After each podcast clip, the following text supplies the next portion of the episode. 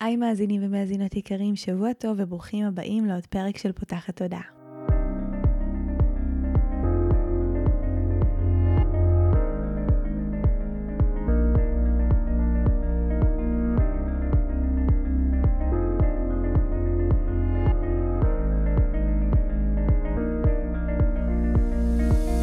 זו הפעם הראשונה שלכם כאן, פותחת תודעה היא תוכנית שנועדה להעביר רעיונות, לאתגר תפיסות קיימות ולפתוח את צורת החשיבה האוטומטית שנהוגה אצל כולנו, לכל מיני כיוונים חדשים במטרה להכניס לחיים שלנו יותר כלילות, שלווה, זרימה, אהבה, קרבה וחופש, גם במערכת היחסים שלנו מול עצמנו וגם במערכות יחסים נוספות. אני ניצן אלפסי, אני המנחה של הפודקאסט הזה ואני מאמנת תודעתית ומלווה תהליכי העצמה אישית בעזרת כלים מעולמות התמודה, האנרגיה והרוח, ובפודקאסט הזה אני גם מראיינת וגם מדברת בעצמי על כל מיני נושאים שהם מעניינים אותי, מסקרנים אותי ואני חושבת שהם בעלי ערך וצריכים להגיע גם לאוזניים שלכם.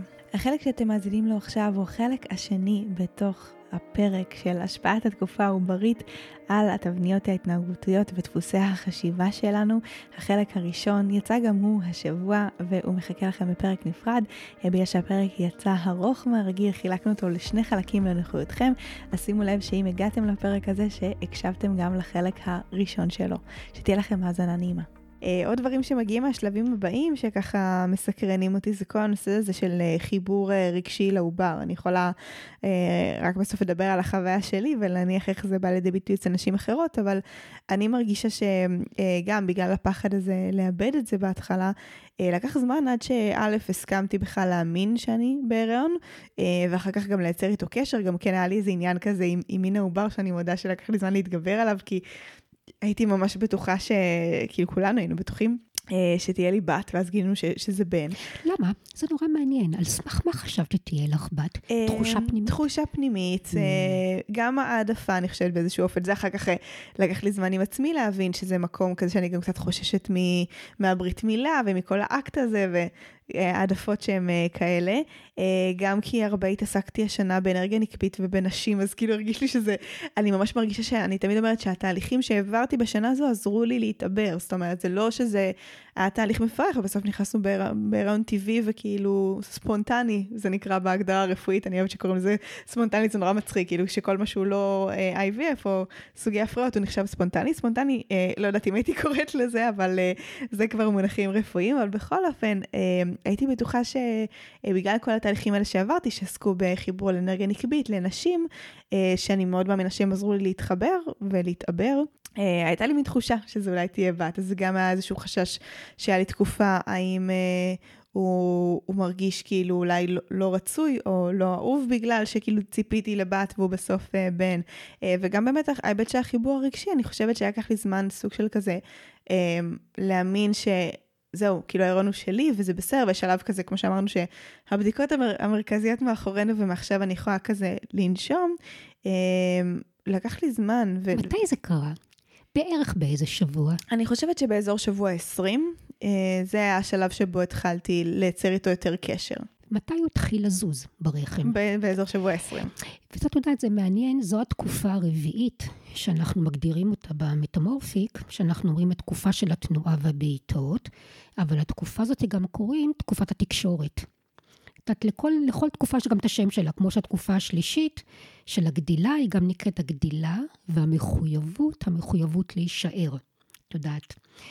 אז זה לא פלא, זה לא יוצא דופן שזה הזמן שהתחברת, משום שכשהם זזים בתוך הרחם, זה הופך להיות משהו משמעותי. אבל הייתה עוד קפיצה שגם קרתה באזור חודש אה, שמיני כזה, שאוקיי, סבבה, הייתי מרגישה והייתי כאילו שמה לב אליו, אבל עכשיו אה, זה כבר הרבה יותר, אני מדבר, לקח לי זמן, גם זה היה מבוכה כזו של, אה, זה היה לי מוזר לדבר אליו בקול.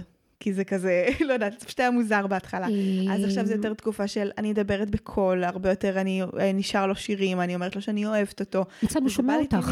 לא, אז את חייבת להיות שברור לך, הוא שומע אותך.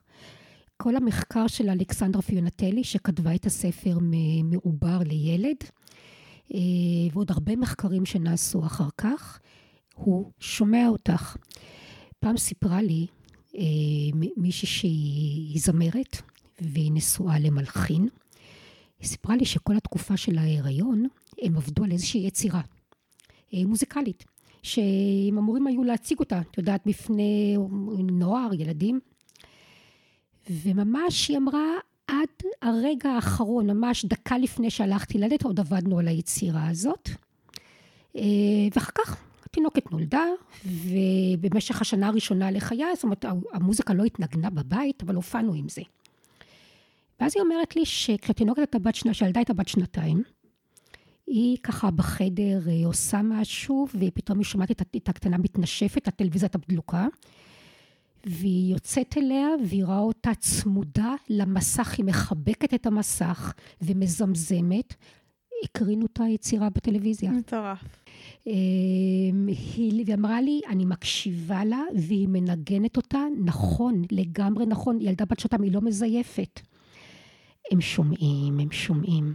אז אה, דברי אליו, תגידי לו מה שאת רוצה, כי אתם הולכים למסע תכף משותף, ממש אוטוטו. ממש. כן, שומע אותך. מעניין אותי שני דברים מתוך זה. האם הם גם שומעים, אה, לא יודעת אם יש דרך אה, באמת לענות על זה, אבל גם דיבור בלב, כאילו אם הם מרגישים, כאילו, אני אקרא לזה מחשבות במרכאות, וגם רגע בהמשך גם למה שהעליתי קודם, האם עד השלב שהאימא מתחילה להכיר בקיומם או להסכים להתחבר אליהם רגשית, אה, איך הדבר הזה יכול להשפיע עליהם, אולי זה גם גורם להם להרגיש לאט לא רצויים, לא אהובים. אה, אה, לא יודעת, תגיד לי את, איך הדברים האלה יכולים להשפיע של חיבור רגשי, כי אני חושבת שאצל כל אחד זה באמת מגיע בשלב ממש שונה. קצת אחר.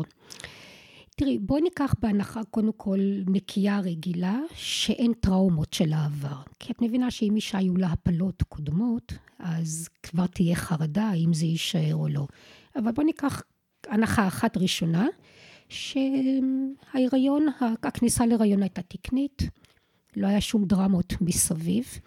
נכון שיש את המיתוס הזה של לא מספרים עד, אה, נכון, עד השבוע השמיני, תשיעי או עשירי, עד, עד שאנחנו בטוחים שזה מתארגן, נכון, זה עד סוף תקופת הגדילה. שזה גם, אגב, אה, משהו שאני חושבת שיכול אה, לגרום להם גם לתחושות. זה משהו שאני יחסית סיפרתי בשלבים מוקדמים, וגם כן. אמרתי שאני מרגישה שההסתרה גורמת לי להיות בסוג של אה, התכחשות ולא לאפשר לי לאבד את החוויה שהוא כבר נוצר והוא קיים והוא כאן. זאת אומרת, בגלל זה היה לי עוד יותר חשוב לשתף, כי אני חושבת שהורים שנמצאים בהסתרה, זה גם יוצר אולי תחושה לא נעימה אצל הילד. זה הרבה מעבר לתחושה לא נעימה, אבל תכף אני אספר לך סיפור על הקטע הזה של ההסתרות האלו, אבל אה, כל עוד זה חשש רגיל. כולנו, יש הבדל בין פחד לחרדה. אנחנו, הגוף יודע להתמודד עם פחד רגיל, אין לו בעיה. עם חשש רגיל, עם פחד רגיל, הגוף אין לו בעיה. אנחנו מפחדות כל הזמן, אם נגמור את החודש, אם יקרה משהו לאהובים שלנו, נכון? וכולי. הגוף יודע להתמודד עם זה. החרדה, מה שמאפיין חרדה זה הפחד פלוס הגורם הלא נודע. וברגע שאת מורידה את הלא נודע לנודע, יש יותר שקט. לכן הבדיקה הראשונית, הבדיקה הביתית הרגילה, או בדיקת הדם הראשונית שאומרת שאת בהיריון, אני הייתי אומרת, העצה הכי טובה שלי לאימהות, את בהיריון. זה המיינדפולנס, תחי את זה בכאן ועכשיו, כי זה הכוחו של הרגע, mm. נכון? זו העוצמה של הרגע. אנחנו לא יודעות מה יהיה, אבל עכשיו את בהיריון.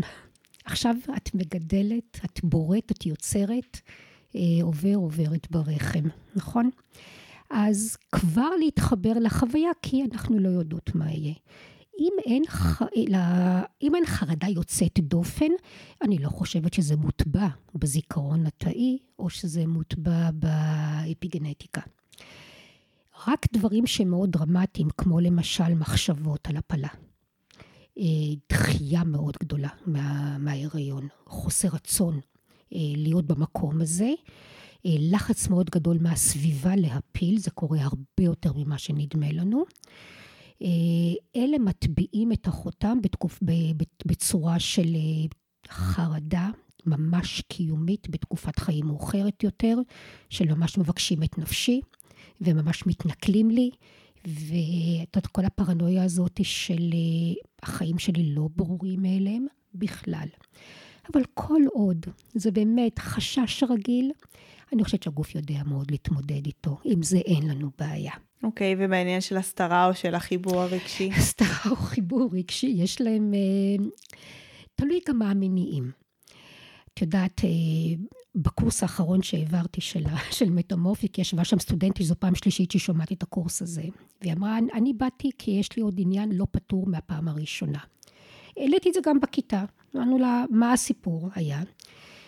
אז היא אמרה, אני, אני נולדתי, אני, כשהוריי הגיעו מארגנטינה, והם מאוד רצו לעלות לארץ. אבל הם גדלו במשפחה מאוד מטריארכלית, של אימא של שבט שממש שלטה בכל השבט, יש משפחה מאוד עשירה, מאוד מבוססת, שכל אחד בערך מהפרטים במשפחה היו צריכים לתת דין וחשבון לאן הם הולכים ומה הם עושים, כי כולם חיו בחמולה אחת. והם תכננו לעלות לארץ. הם מאוד רצו לעלות לישראל. ואבא הוא היה הבן, הבן הבכור של, של, של, של האימא המטריארכית הזאת. וכבר היו להם את האישורים ביד, והם כבר ידעו שהם עולים לישראל, ואז הסתבר שהיא בהיריון. אסור היה לגלות שהיא בהיריון, כי אם המשפחה הייתה יודעת שהיא בהיריון, זה הנכד הראשון במשפחה, כן? או הנכד או הנכדה הראשונים במשפחה.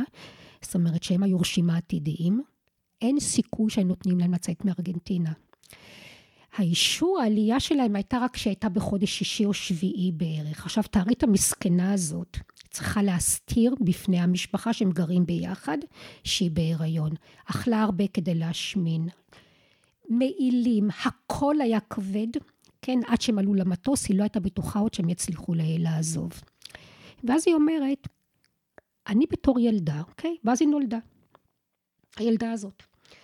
והיא אומרת, כל החיים שלי אני יודעת שאני צריכה להסתיר סוד, אני לא מגלה כלום לאף אחד. המורה אומרת לי, הגננת אומרת לי, אה, איך היה בבוקר בבית, מה אכלתם, נכון? שואלים את הילדים והיא אומרת, אני לא מגלה.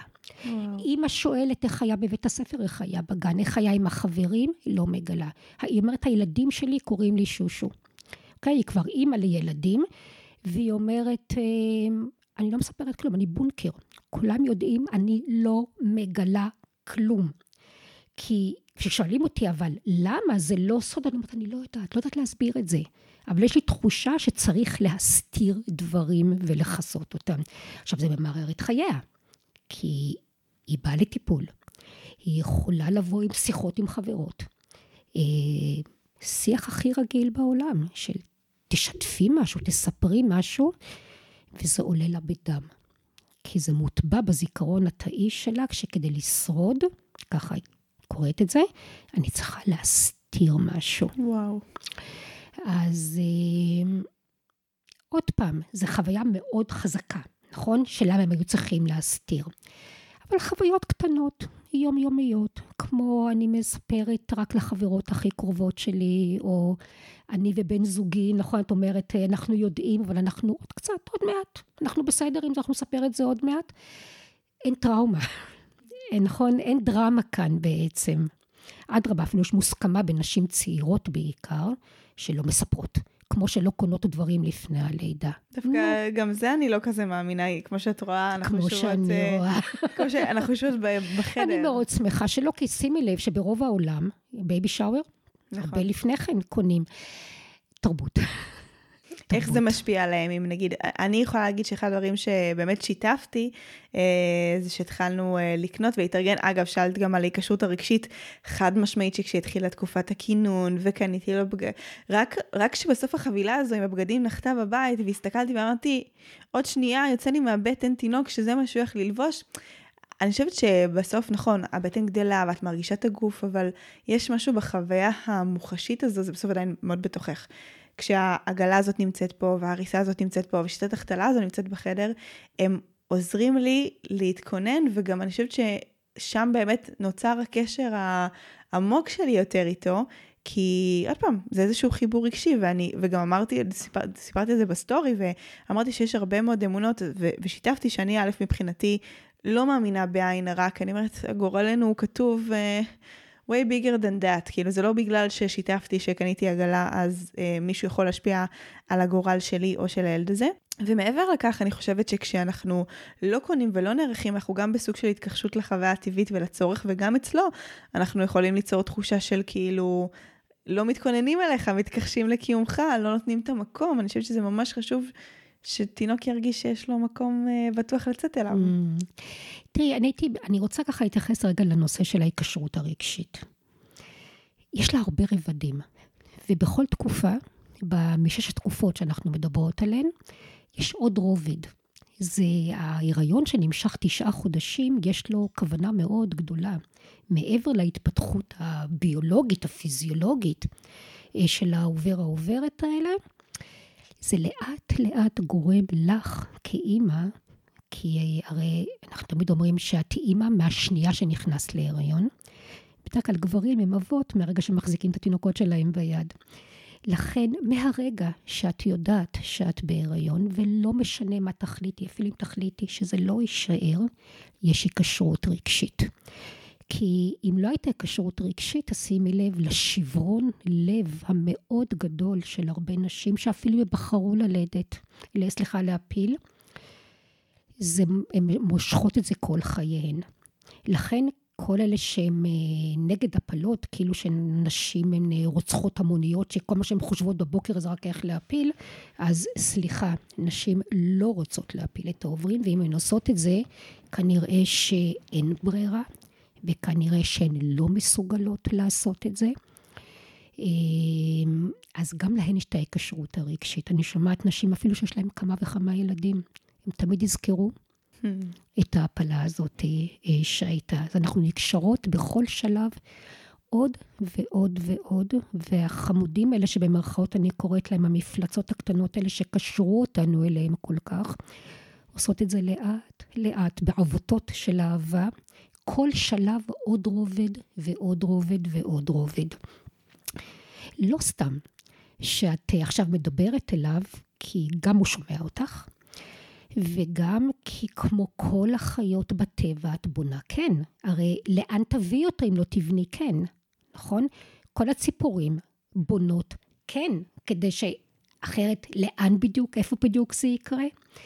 וכך לאט לאט גם את מכינה את הגוף כדי שהלידה תהיה קלה יותר. כי את יודעת שעשית הכל עד הרגע הזה, ואז הוא ייוולד ואת מביאה אותו גם לבית שהוא מספיק מאובזר בשבילו, לא צריכים הרבה, אבל מספיק מאובזר בשבילו. הוא בא לידיים אוהבות. את תהיי בידיים תומכות ואוהבות, נכון, ונדיבות, וכל זה יוצר את החוויה של הלידה הטובה יותר. אז מה עושים אם באמת אנשים בוחרים לא לקנות ולא להתכונן, או... תראי, גם אלה זה כאילו. זה רק בכאילו, hmm. זה רק בגלל התרבות. זה נכון. כולן קונות, כולן מתארגנות, כולן יודעות בדיוק איפה הדברים נמצאים. בחנויות יודעים אפילו לשמור, הם יודעים את זה. אני לא חושבת שזה אך ורע בעולם, מה שקורה למה שקורה בישראל. אמ, את הולכת לחנות לרהיטי ילדים, והם יודעים להגיד לך, כשתלדי במזל טוב תרימו טלפון, תוך כמה שעות זה יגיע אליכם. הביתה זו המחויבות, כי הם יודעים, אתם מכירים את הפסיכוזה, את יודעת, בשל ישראל. לא, את יודעת, עד שזה לא, אז, אז לא. אבל נשים יודעות בדיוק איפה הבגדים, ואיפה העגלה, ואיפה המיטה, תוך שעות ספורות מהלידה, הכל קורה. אם היא עושה את זה בפועל, נכון? או לא, וזה בסדר. זה בסדר, את יודעת, כי כל דבר אני אומרת שהוא רך לך, שהוא מתקשר או עם מה שאת מאמינה בו, וכל עושים את זה גם קצת בחיוך וקצת בצחוק, את יודעת ש... זה בסדר. כן, לגמרי. כן, כן. הרי כל המשפחה שם מגויסת, והיא יודעת שברגע שהיא יולדת, כולם מתחילים להעמיס את הבית ולסדר אותו, אם לא עשינו את זה עד אז. שימי לב שילד שני ושלישי זה כבר לא קיים, אה? נכון. אה. כמה התניות, זה, זה מדהים, כן, זה, כן, רק על זה אפשר לעשות פרק שלם על ה... אבל פה אין טראומה. ואין טראומה ואין סיפור, אין דרמה גדולה שצריכה להיות מוטבעת בזיכרון התאי או באפיגנטיקה, כי באמת אין דרמה. כי אני, ואני רוצה גם אה, רגע לשים באמת אולי מרקר על מה שאת אומרת, כי חזרנו על המשפט הזה הרבה, ואולי זה, זה בסוף העניין, שכל עוד זה בסדר שאנחנו מרגישים את הכל, אבל כל עוד זה לא דרמטי, אז זה לא ייחווה אה, בצורה אה, שפוגעת בעובר או בחוויה שלו. לגמרי, ממש ככה. יופי, זו נקודה לכן חשובה. לכן אני קוראת לזה בגבולות הז'אנר, את יודעת, כאילו, כן, לאט כן. לאט, בסך הכל. בסך הכל הגוף של אישה יודע מה לעשות, התודעה של אישה יודעת מה לעשות. הטענה היחידה שלי, רק צריכים לתת לה את התנאים. כל כך הרבה לידות מתרחשות היום, כי נשים מגיעות ברגע האחרון ללידה, אחרי שהן היו צריכות לסיים מטלות בעבודה ולסיים הרבה מאוד משימות. אה, מגיעות עייפות, מותשות ללידה, אין להן כוח. אין להן כוח. לאקט של הלידה שהוא המון המון עוצמה וכוח צריך שם. כל האשליה האופטית, הלוגית, המילולית הזאת, את יודעת, של את יוצאת לחופשת לידה, הכל יהיה בסדר. לא, אני אומרת לנשים, חודש לפני הלידה תיקחי חודש חופש. זה החופש, זאת החופשת לידה היחידה שתהיה לך. Hmm. כי אחר כך זו עבודה מאוד קשה, מהנה, מקסימה וכולי, אבל חופש זה בטוח לא. נשים צריכות לנהל את זה, לזה התכוונתי. יש להם, אפילו אם החברה אומרת יש לך שלושה חודשים אה, של חופשת לידה, קחי חודש אחד לפני הלידה. תקנני, תנוחי, תצברי כוחות, תסיימי את מה שאת צריכה, את הטיפולי שיניים ואת השיער ואת מה שאת צריכה לעשות. תגיעי נקייה, תגיעי שלווה, תגיעי בתוך החוויה. איך מוצאים את האיזון? זה רגע, אני שם את עצמי הכי בפתיחות כאן. אני עכשיו בתחילת, אה, מתקדמת לכיוון האמצע של חודש תשיעי, וכשאת אומרת, תסיימי את הדברים, אז, אז לי יש המון דברים עוד בעסק. הנה, העובדה שאנחנו יושבות פה ומקליטות, כי אני מאוד חשוב לי לסיים להקליט אה, כמות פרקים מסוימת ש, שתמשיך לצאת גם בזמן שאני אהיה אה, בטיפ, עסוקה בטיפול בתינוק.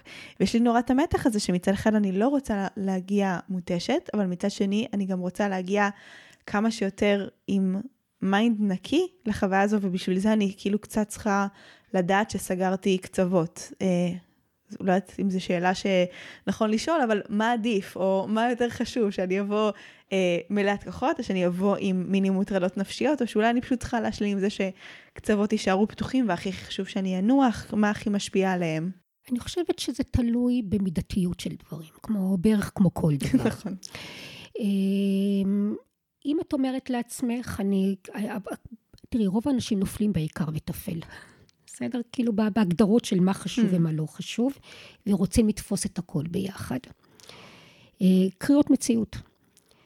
ולפעמים, אם את עושה משהו שהוא מאוד, את נהנית ממנו, ואת אחר כך אה, במידה, כי אם תקליטי למשל, אה, נגיד אם את, יש לך פודקאסט, פעם בשבוע את מקליטה, אני סתם, אני סתם משערת, אה, שלוש שעות אולי הקלטה של פודקאסט, ועל הבוקר היה לך מאוד רגוע ושלב, ואחרי שסיימת להקליט, העורכת לוקחת את הדברים, את העניינים לידיה, ואת אה, הולכת, נחה, הולכת לשחות, את אה, יושבת, קוראת. היום היה מאוזן. בסדר? לכן לעשות משימה אחת או שני דברים ביום, קטנים אולי, ועל רוב שעות היום, אני מדברת על תקופה שלפני הלידה, כן, התכוננות ללידה, יותר רגוע, יותר שלב. אה, זה יכול להביא אותנו לאיזון. נכון, זה לא הכל או כלום.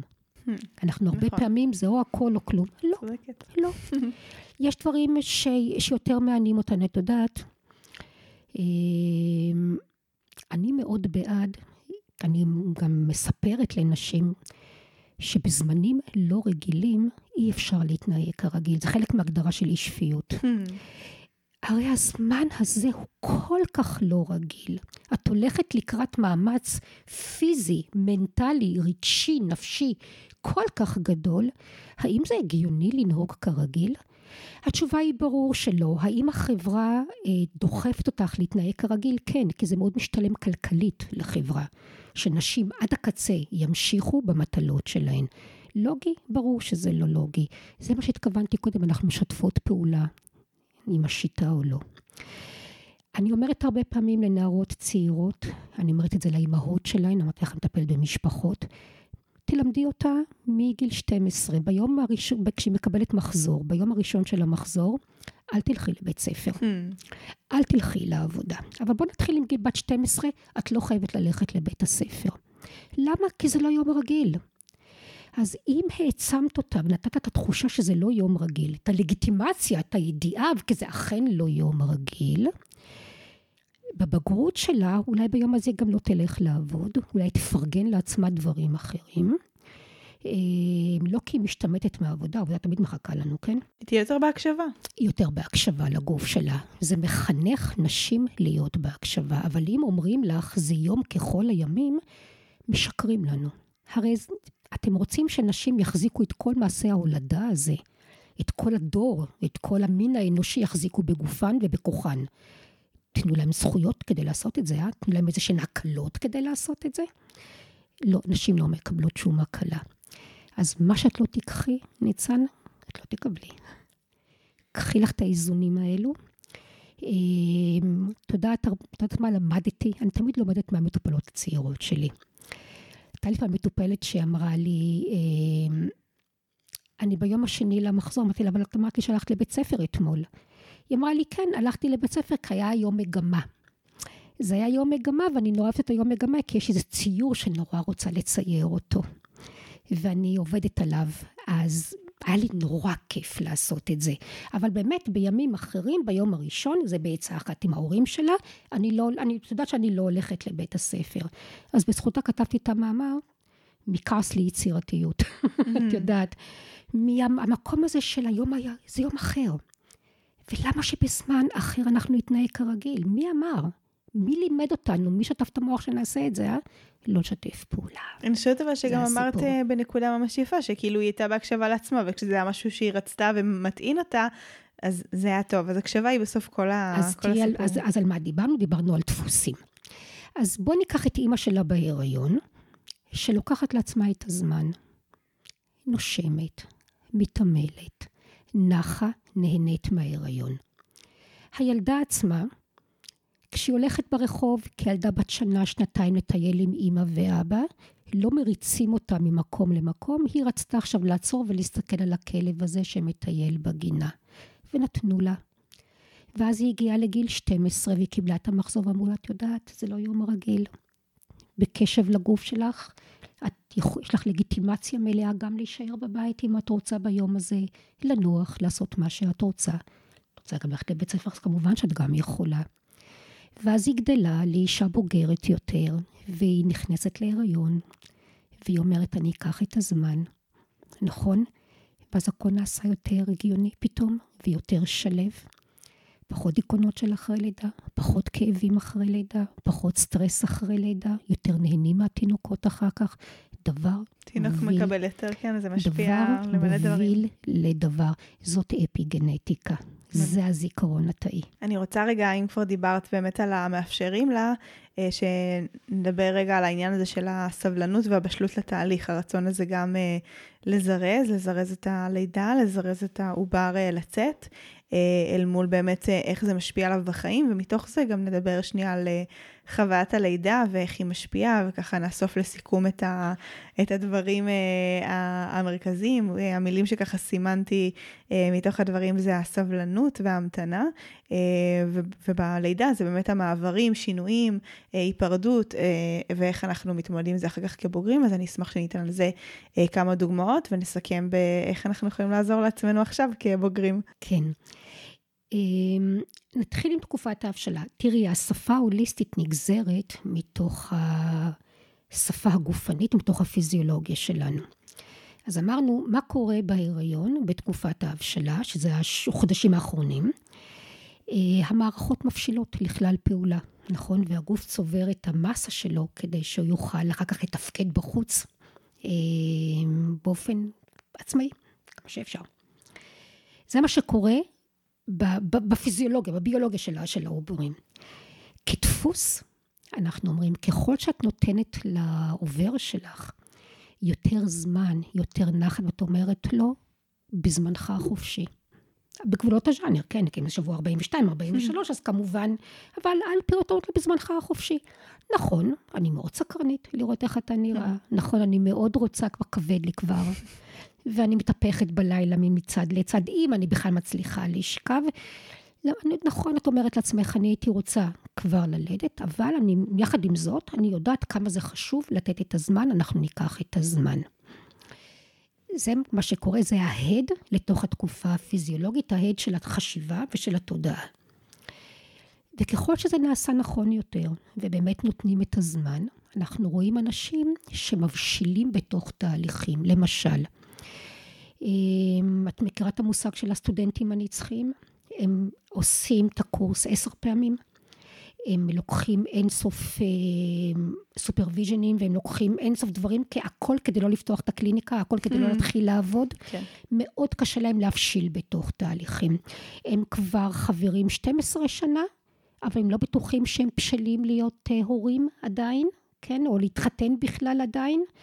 Uh, כן, ברור שזה יקרה, מכירה את זה, אבל רגע, רגע, לאט לאט, למה, למה להאיץ את הזמן? הכל, נכון, כל הנושא הזה של הבשלה לכאן או לכאן, הוא מאוד, uh, מאוד טעון. יש גם כאלה שהם עצמם אפילו, או שהאימהות זרזו את הלידה, או שהם עצמם יצאו קצת, קצת מוקדם מדי. וכל הזמן יש את הלייט בלום הזה, את יודעת, את, ה, את המקום הזה של אה, קדימה, מהר. בואו בוא נאיץ את התהליכים. אומרים להם, רגע, תבשילו בתוך התהליך. אבל הם לא, מצ... הם, לא, הם לא מצליחים להבשיל בתוך תהליכים וכבר רוצים לעבור לשלב הבא. אוקיי? Okay? כל שלב הם ממהרים לעשות אותו. הראיתי לך פה שתי קיצוניות, נכון? אלה שלא נתנו להם את הזמן, ואלה שזרזו את הזמן. אבל מה שלא יהיה, הנושא הזה של הבשלה הוא מאוד פרובלמטי, הוא מאוד על השולחן. כולל הבשלה אפילו מטבולית של מזון. אוקיי, איך אנחנו מעכלים את המזון ומבשילים, המזון מבשיל בתוך הגוף לשלב הבא, או תודעה מבשילה לשלב הבא, או אנחנו בשלים לעבור לשלב הבא. אה, ככה זה פוגש אותנו בדפוסים מאוחרים יותר. עכשיו, אנשים שבאים, עכשיו, מה שחשוב לי גם להגיד, התיאוריה של המטמורפיק, לא, זה לא רק תיאוריה, אלא זה גם ממש מתמצ... שבא לידי ביטוי בטיפול. אנחנו ממש מטפלים בשיטה הזאת, שהטיפול הוא דרך מערכת העצבים המרכזית כמובן, זה אותו אקטודם שראינו אותו בתחילת, שפגשנו בו בתחילת השיחה שלנו, עבודה על הרפלקסים של עמוד השדרה.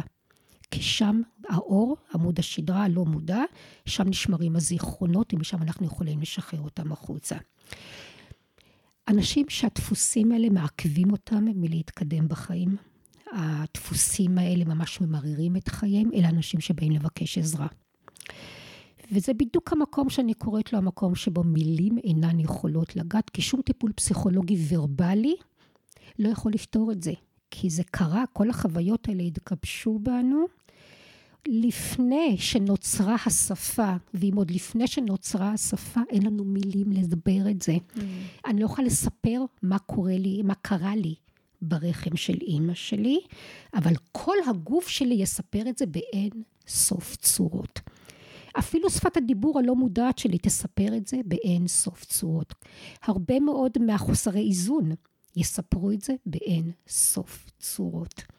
ושם אנחנו לומדים לקרוא את זה. זה מעניין, לי זה ישר מעלה את המקום הזה שאני יכולה להגיד עליי, אני נולדתי, כבר, כבר זירזו אותי, אבל באמת כאילו הייתה ברירה, זה היה כבר שבוע 42 פלוס 3 או 4 אה, כשנולדתי, ואני בחוויה שלי, כאילו, אני כל הזמן ב, במרדף ולהספיק, או מהר מאוד אני משתעממת עם משהו ואני כבר רוצה את הדבר הבא ואני רוצה את הדבר החדש. אה, וזה מעניין, אבל כי בסוף באמת יש אה, פעמים שכאילו, זה, זה לא ש... הוציאו אותי בכוח בשבוע 39, אה, כבר זרזו אותי בשעה יותר מתקדם. אבל היה נושא של זמן. הזמן היה שם אישיו מאוד גדול. כן ללדת, כן, כן לילד, לא לילד, כמה זמן. כל הנושא של זמן הוטבע בתוך הזיכרון התאי שלך. יש לך אישו עם זמן. כן, זה מה שאת אומרת? עם זמן, עם סבלנות. זמן, זה בדיוק זה, זמן וסבלנות, זאת השפה של תקופת ההבשלה. זמן וסבלנות. בדיוק. מעניין. Mm. ואיך זה כבר בא לידי ביטוי uh, באמת עם הלידה? Uh, זה גם uh, שאלה שמעסיקה הרבה, כאילו בסוף uh, יש מגוון של דרכים ללדת, וקיסרי, ובווגינלי, כאלה שנולדו בעכוז ולא בעכוז, וכמה לידה הייתה, ואם האימא uh, הייתה בסיכון אולי, האם הפרידו אותנו ישר. איך, אה, זה קצת קשה, על זה אפשר לעשות פרק אה, שלם אה, בפני עצמו, רק, אבל... רק על זה פרק שלם. אנחנו נעשה לדעתי, אבל, אבל אם אנחנו כן יכולות בכמה מילים לדבר על הלידה, וכזה, על איך היא משפיעה. את יודעת, מה שמדהים אותי תמיד, גם הרבה לידות שהשתתפתי בהן, או סיפורים שמטופלות אחרי לידה באו וסיפרו לי, הסיפור לא אם הלידה הייתה ארוכה או לא, הסיפור למעשה לא אם היה הרבה כאב שם או לא, לא זה הסיפור.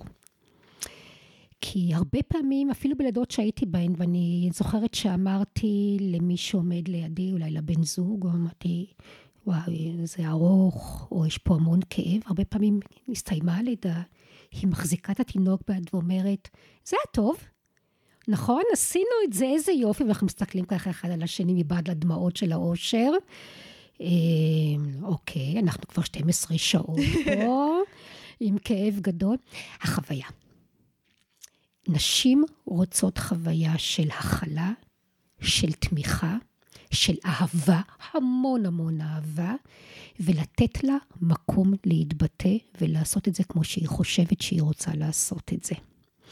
ואם התנאים האלו מתקיימים, גם אם היא ארוכה והיא כואבת, החוויה היא מעצימה והחוויה היא טובה. היא יכולה להגיד, וואו, זה כאב, זה היה ארוך, אבל את יודעת מה? מדהים. מדהים. לעומת זאת, אני שומעת הרבה נשים שזה יחסית לא היה ארוך, זה היה 4-5 שעות, זה נחשב קצר. אמ, בסך הכל התינוק יצא יחסית, גם די מהר, אבל הם בדיכאון קשה קשה אחרי הלידה, משום שהחוויה שלהן הייתה של חוסר הכלה, לא אהבה, דחף.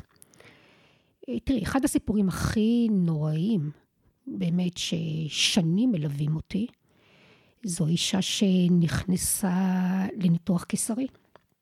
היא ידעה שהיא הולכת לניתוח קיסרי. אמ, והיא ידעה שבניתוחים קיסריים, הרבה ניתוחים כזה קושרים לנשים את הידיים. את ידעת את זה? קושרים לנשים את הידיים. והיא באה למנהל של בית החולים ואמרה לו, אני לא יכולה שיקשרו לי את הידיים, יש לי טראומות. אני מבקשת בלי, זה לא יהיה נורא, ויכולה אמרה לו, אני צריכה שתחתום לי. יצאה ממנו עם מסמך שלא קושרים לה את הידיים. בסדר? ולא לא לוחצים לה, את יודעת, ומראים לה את התינוק אחר כך. Sure enough, לפני שהיא נכנסת ללידה, והיא אומרת למיילד, אומרת לו, לא קושרים לי את הידיים, אומר לה, ומי אמר לך שלא קושרים את הידיים? היא אומרת לו, הנה, יש לי מכתב, אומר לה, תסלחי לי, אנחנו כבר בתוך לידה, את רוצה ללדת, את לא רוצה ללדת, את לא רוצה ללדת, את יכולה ללכת גם מפה עכשיו, ותלכי ללדת במקום אחר. והיא נכנסת ללידה והיא בוכה, וקושרים לה את הידיים, אמ, והיא כל הזמן, היא אומרת, אני זוכרת כל הזמן, אני אומרת להם, תשחררו אותי, תשחררו אותי, תשחררו לי את הידיים. שמונה חודשים אחרי הלידה היא לא יכלה להחזיק את התינוק שלה ביד. היא נטרה לו טינה, היא נטרה טינה לכל עולם, לא דיברה. אמ, הייתה לה טראומה, היא, הייתה, היא הותקפה מינית, וכשהיא הותקפה מינית קשרו לה את הידיים, התוקפים שלה. ולמעשה מה שהיא חוותה בחדר הלידה, היא חוותה אונס. זה האונס לכל דבר מבחינתה. קושרים לי את הידיים, מרדימים אותי. אוקיי, זה היה סם אונס, מרדימים אותי. הגוף שלי לא בשליטה שלי יותר. וואו, וואו. עושים בו מה שרוצים. היא חוותה בחדר הלידה, היא חוותה אונס. האם הם התכוונו לרע? מה זה משנה? אוקיי? זאת החוויה. עכשיו אני אגיד לך משהו שהוא הכי מדהים אותי בכל הסיפור הזה, שהוא הכי מזעזע אותי. זה יכול לקרות. כשהיא, כשדיברנו, היא עברה כבר הרבה טיפולים פסיכולוגיים, אה, היא עברה הרבה תהליכים, אבל מעולם אף אחד לא חשב שהיא צריכה לעבור טיפול של פוסט-טראומה, כי בעצם הלידה הייתה פוסט-טראומה, אה, כי היא שחזרה את חוויית האונס שהיא עברה. ואף אחד לא חשב, אף אחד לא חשב לשאול אותה ולקשור בין חוויית הלידה לדיכאון של אחרי הלידה, להתכחשות שלה לתינוק שלה ולכל מה שהיא עברה. אמ, אז זו חוויה. אותה אישה, יכלה ללכת ללדת בניתוח קיסרי אה, הצרפתי, כן? כן, את מכירה את זה, ששם שמעתי. יושבת דולה ולוחשת לך, מלטפת אותך ולוחשת לך באוזן בכל רגע מה הולך להיות. את בטח לא קשורה.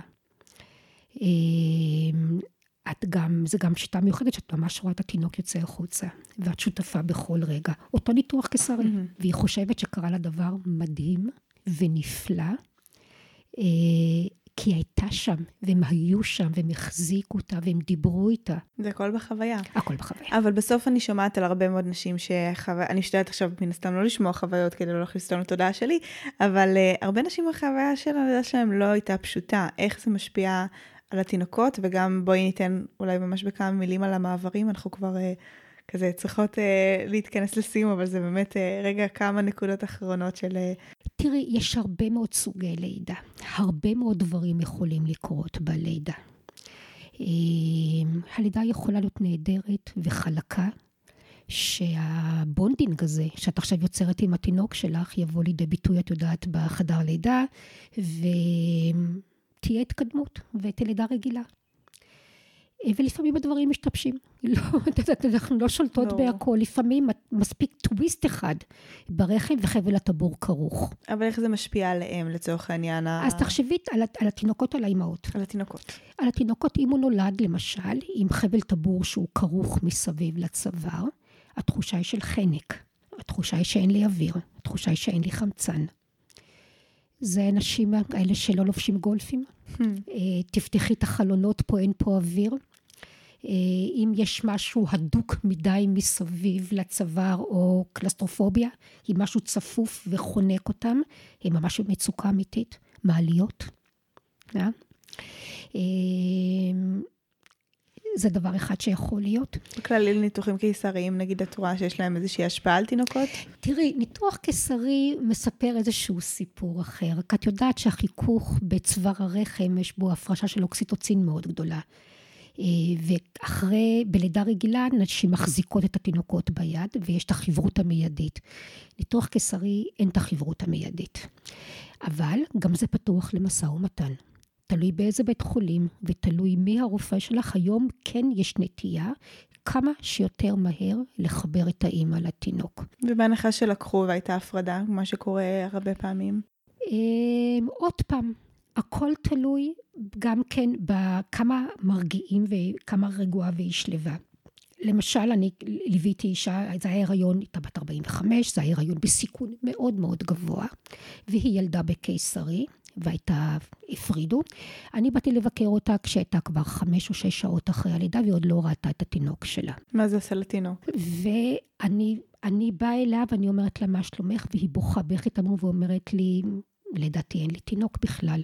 אמרתי לה, למה את מתכוונת? היא אומרת לי, אני יודעת, אני יודעת שהוא לא שרד את זה ואף אחד לא רוצה לספר לי. וואו. ולא אומרים לי. אז אני הולכת לתינוקייה ואני עושה שם קצת מהומה ואני אומרת להם, היא חייבת לראות את התינוק שלה. עוד לא הספקנו לרחוץ אותו. אני אומרת, מה זה משנה? תעטפו אותו, תביאו אותו, גם כאן שנתנו לי להיכנס, צריך את הצמיד הזה וכולי. אמ, זה לא היה טוב, כי לקח לה ממש ימים ארוכים להשתחרר מהחרדה הזאת, של כל רגע לבדוק אותו שהוא באמת בסדר. אמ, כמה משפיעה הפרדה של כמה שעות רק על תינוקות? אני לא יודעת. לא יודעת. אני לא יודעת כמה זה נחקר. זה שכולנו יודעים שעדיף כמה שיותר מהר לחברות, לשלווה. תראי, זה גם בעיקר השלווה של אימהות. אני ראיתי... זה גם הורמונלי. אני ראיתי אימהות שתופרים, את יודעת, שהם עם קרעים ותופרים אותן, אבל כל התינוק הוא עליהן, עם הפרץ שלה, לא אכפת להן בכלום. אוקיי? אוקיי? לעומת אימהות, התינוק הוא לא עליהן, וצריכות לעבור כל מיני הליכים כמו תפירה, שהן כרוכות בכאב ולא נעים להן, כי... כי זה לא טבעי. אהמ. אה? כי לא סתם אמרתי לך קודם שאנחנו חושבים ב metamorphic, ששלושה, גם שלושה חודשים אחרי הלידה זה עדיין תקופת הלידה. ה bonding הזה, גם האימא שמתרגלת אה, להחזיק עכשיו את התינוק עליה, כאילו זה היה בפנים ועכשיו זה בחוץ, גם הם, הם התרגלו לאכול מבפנים, מתרגלים עכשיו לאכול בחוץ, הם מרגישים את הסביבה מבפנים, עכשיו מרגישים אותה מבחוץ. כל ההתרגלות הזאת של השלושה חודשים הראשונים, קריטית, אה? ולכן הצער הגדול שלי שנשים בדיכאון של אחרי לידה, אה, זה מורכב. זה מורכב, אה? מאוד. Mm. אה, כן, וואו, הלידה זה נראה לי עולם שלם, ויש לזה עוד הרבה, זה, לא יודעת, יש השפעות למלקחיים, לדחיפות, כאילו... לא תראי, עוד פעם, אני אומרת, הכל יכול לקרות שם, אבל כל עוד זה נעשה בהסבר, ברוח טובה Mm. ובתחושה שאנחנו עושים את זה ביחד, לתת לאישה תחושה שהיא שם, כי זה שלה. היא אומרת, זה היה הגוף שלי, אוקיי? פתאום אני מרגישה שם, את יודעת, המלק, המלקחיים. דברו איתי, תגידו לי, אם אני יודעת שהתינוק שלי במצוקה וצריך לעזור לי, ואומרים לי, האם זה בסדר? אפילו אם יודעים שזה חייב להיות, האם זה בסדר? Mm. אנחנו הולכים למלקחיים, נעשה עוד ניסיון ביחד נוסף. זה עולם אחר לגמרי. החוויה היא הכל. החוויה. אוקיי. החוויה, ההכלה, האהבה, כל מה שדורשים מאישה לתת אחר כך לתינוקות שלה, לתת לה את זה בתוך Mhm. החדר לידה, כי בעצם היא תלויה בכולם, אה? לגמרי. גרמו לה גם להיות תלויה בכולם, כי היא גם יכולה לעשות לידת בית, אבל לא טוב, זה, מאפשרים זה לה. נושא בפני עצמו, אנחנו... אבל, אבל אין לה בחירה, וזאת הבחירה, שימי לב. אם הייתה בחירה לאישה לעשות כל דבר, כולל לידות, בתי יולדות אחרים וכולי, מרכזי לידה, בחירות, אבל גם אין לאישה בחירה איך ללדת ואיפה ללדת, וגם לשלוט בכל התהליך ולהדיר אותה ממנו, הנה קיבלת מתכון לדיכאונות אחרי לידה, לכאבים וכולי. כן. אז כן, החוויה. זה מורכב, וגם אחר כך הדיכאון אחרי לידה, אנחנו יוצאים מנקודת הנחה ומדברות על זה שהוא גם משפיע על ה- על העובר. אבל בואי... אבל בואי- לכן אנחנו באות עם בני הזוג שלנו, ואני אני מכינה, הבני זוג באים אליי לפחות לשני פגישות לפני הלידה. אנחנו מתכוננים, אנחנו בונים קודים של שיח. למשל, אני אומרת לבני זוג, תחליטו עכשיו מה אתם רוצים שיהיה. אה, כן ביות מלא, כן חיסונים כאלה, חיסונים אחרים. תחליטו אתם מה יהיה, ואתה חלק מהתפקיד המאוד גדול שלך זה לגרום לזה שזה יקרה. Hmm. זה תפקיד עצום. ויש לך את הדולה. עכשיו, תחשבי, למה צריכה להגיע עם בן זוג ועם דולה? למה צריכה לבוא עם משמר לתוך החדר לידה? למה נשים, הרי יש לך מיילדת שם. יש לך צוות נהדר, יש לך מקום נפלא. למה נשים מגיעות עם שומרי ראש? זה אה, בגלל החוסר כבוד הזה, אבל אני, אני ממש משתדלת להגיע ללידה מתוך הידיעה שאני אני באמת רוצה פשוט את, את בן הזוג שלי ו- ואת הדולה לתמיכה, כדי שזה תהיה, תהיה באמת החוויה עם הכי הרבה הכלה ותמיכה, ואנשים שמכירים אותי לעומת מיילדת שאני לא מכירה, אה, זה הדבר אני שהכי הכי טוב. בעד. אני הכי בעד, ואני חושבת, יתרה מכך, אני חושבת שאישה היום, בנתונים של היום, מומלץ, מומלץ מאוד מאוד להגיע עם הבן זוג ועם הדולה, אבל בן זוג שיכול להכיל את זה. כן. כן? אם הוא יכול להכיל את זה, והוא יכול להיות שם. כי אם יש לי שם פרץ של טסטוסטרון בתוך החדר לידה, זה מעכב לידה. לגמרי. בסדר? אוקיי. אוקיי. אמ, אנחנו חייבות לסיים, אז בואי רגע ניתן אה, כזה, נראה לי, קצת אופטימיות למקום הזה, אחרי שדיברנו על כל ההשפעות. אה, איך אפשר uh, להשפיע לטובה uh, על הדברים האלה, על כל הדברים שנצרבו? תראי, הכי, אני חושבת שאם מבינים את המודל הזה, ככה על מה שאני מדברת, אני חושבת שזה הדבר הכי מעצים שיכול להיות מעצם ההבנה של אנחנו יכולות להיות, לשלוט בכל שלב ושלב. יש לנו, יש לנו מה לעשות בכל שלב ושלב. כל שלב הוא מאוד uh, מהותי, והוא מעניין, והוא מרתק, ויש לו שפה משלו, ואנחנו יכולות להשפיע עליו. כי אם אנחנו יודעות, יותר קל לנו. נכון. אז כל מה שאני עושה היום בעולם הזה, זה לתת את הידע הזה. את יודעת, המון סטודנטיות שלי אומרות לי אחרי הקורס, עכשיו אני רוצה ללדת, אוקיי? כי פתאום בא לי לעבור את כל החוויה הזאת, כאילו כמו על פי השלבים האלו, ולעשות וי, אני לא ידענו. כי הרבה פעמים אנחנו עושות דברים בלי לדעת, לגמרי. פשוט בלי לדעת. ומה אם... אה, זה, האופט... זה הכי אופטימי בעיניי. לגמרי. אוקיי. אבל אמרנו שגם ניתן, אה, אם יש אה, גברים שמאזינים לנו, נשים שהן לא אימהות, אה, ומבינות אה, על כל מיני, לא יודעת, השיח שלנו יכול להקפיץ מתת המודע של אנשים, אה, הרבה מאוד זיכרונות או תובנות אה, מתוך חוויות אישיות. איך אה, אפשר באמת אה, לרפא את זה, אם אני עכשיו מבינה, לא יודעת, שקשה לי אה, לתת אמון בגלל משהו מסוים, שאני מרגישה לא רצויה כי הייתי הריון לא רצוי. אחת מכל הדוגמאות שנתנו. אנחנו מדברות למעשה על אה, כשהדפוסים האלה כבר נוצרו ברכב, אנחנו אנשים בוגרים, על זה את כן, מדברת? כן. תראי, יש הרבה סוגי טיפול. אבל כל בעיה, עד שאנחנו לא קוראים לה בשמה ולא מגדירים אותה, אז אנחנו לא יודעים לטפל בה. והמטמורפיק הוא שיטה טיפולית, כמו שהיא גם שיטה אבחונית. אה, והרעיון של לטפל ברפלקסים של עמוד השדרה, אה, כדי לשחרר חוויות שעצורות בלא מודע, זה, זה, חלק מה, זה חלק מהעניין, אבל לא פחות חשוב מזה, זה השיחה שמתרחשת תוך כדי, והשיח הוא קודם כל לתת לאנשים, אני כולם להכיר את המודל. ואז אני, אני מראה את זה בקליניקה ואני אומרת, איפה את? איפה את מזהה את עצמך, איפה אתה מזהה את עצמך בתוך הדפוסים. הרבה אנשים אומרים לי, תקופת הגדילה, כל מה שאמרת לי, אז זה אני, זה סיפור החיים שלי.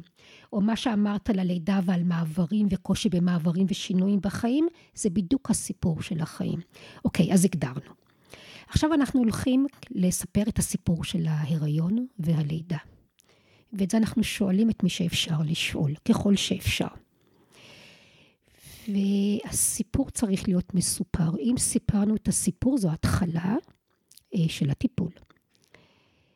ואחרי שאנחנו יודעות מה המקור והגדרנו את הדברים ואנחנו יודעות מאיפה זה מגיע, אה, הטיפול הוא גם, הוא טיפול פיזי, הוא ממש טיפול פיזי במהותו, של אה, מתוך המגע הטיפולי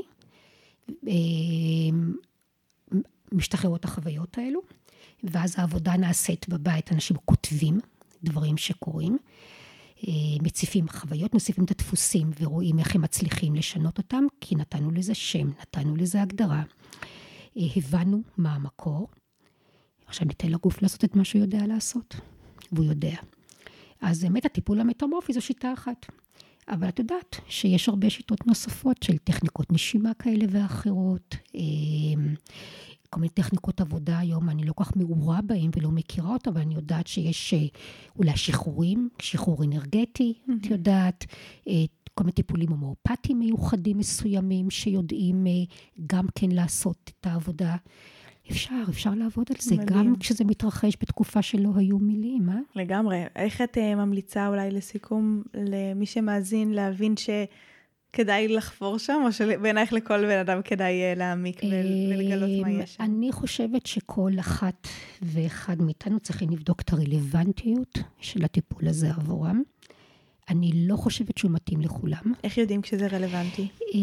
קודם כל, האם יש לך דפוס שאפשר לשים עליו את היד? האם זה מטמורפי? לא כל דבר הוא מטמורפי. לא כל דבר הוא באמת דפוס או תבנית שנוצרו בתקופת העוברות. אנחנו מדברים, זה מתחיל בשיחה ובזיהוי, ואחר כך בשאלון כדי לראות. תראה, הרבה אנשים כבר שמעו על השיטה או נחשפו אז הם כבר יודעים שיש כאן אה, דפוס כזה. וצריך שאנשים יהיו בשלים ומוכנים אה, לתהליך ולעבודה. ושזה יהיה רלוונטי לחייהם, שזה באמת דפוס שמעכב אותם מצמיחה והתפתחות.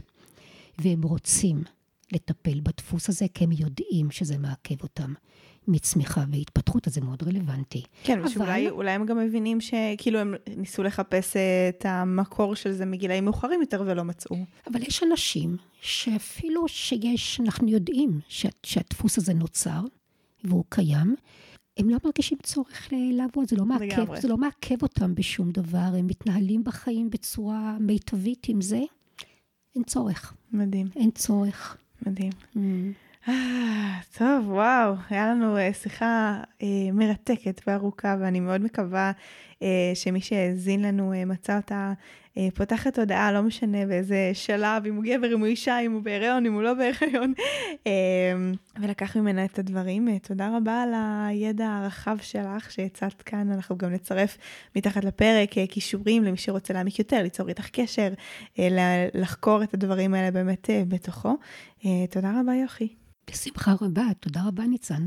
וואו, יהיה לא פשוט uh, לסכם את uh, שני הפרקים האלה. אני אפילו לא חושבת שאני אנסה ברמת התוכן, אמנם באמת דיברנו על uh, שישה שלבים, דיברנו על uh, טרום ההתעברות, ההתעברות, הגדילה, uh, תנועות ובעיטות, הבשלה וזמן הלידה, שכולם משפיעים בעצם uh, עלינו, על הדפוסים שלנו, uh, ואנחנו ממש ממש מקוות שה...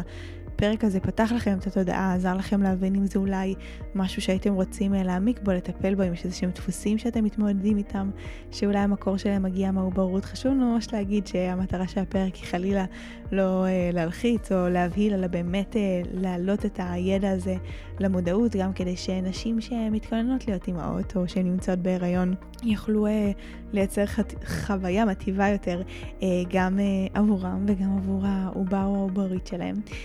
וגם כדי באמת להרחיב את התודעה לגבי כמה הדברים האלה יכולים להשפיע עלינו ואיך אנחנו יכולים לעזור לעצמנו. דיברנו באמת על התאים, על הזיכרון התאי, על הוויברציות, דפיקות הלב, פרצי הורמונים, שהכל בסוף חקוק בנו.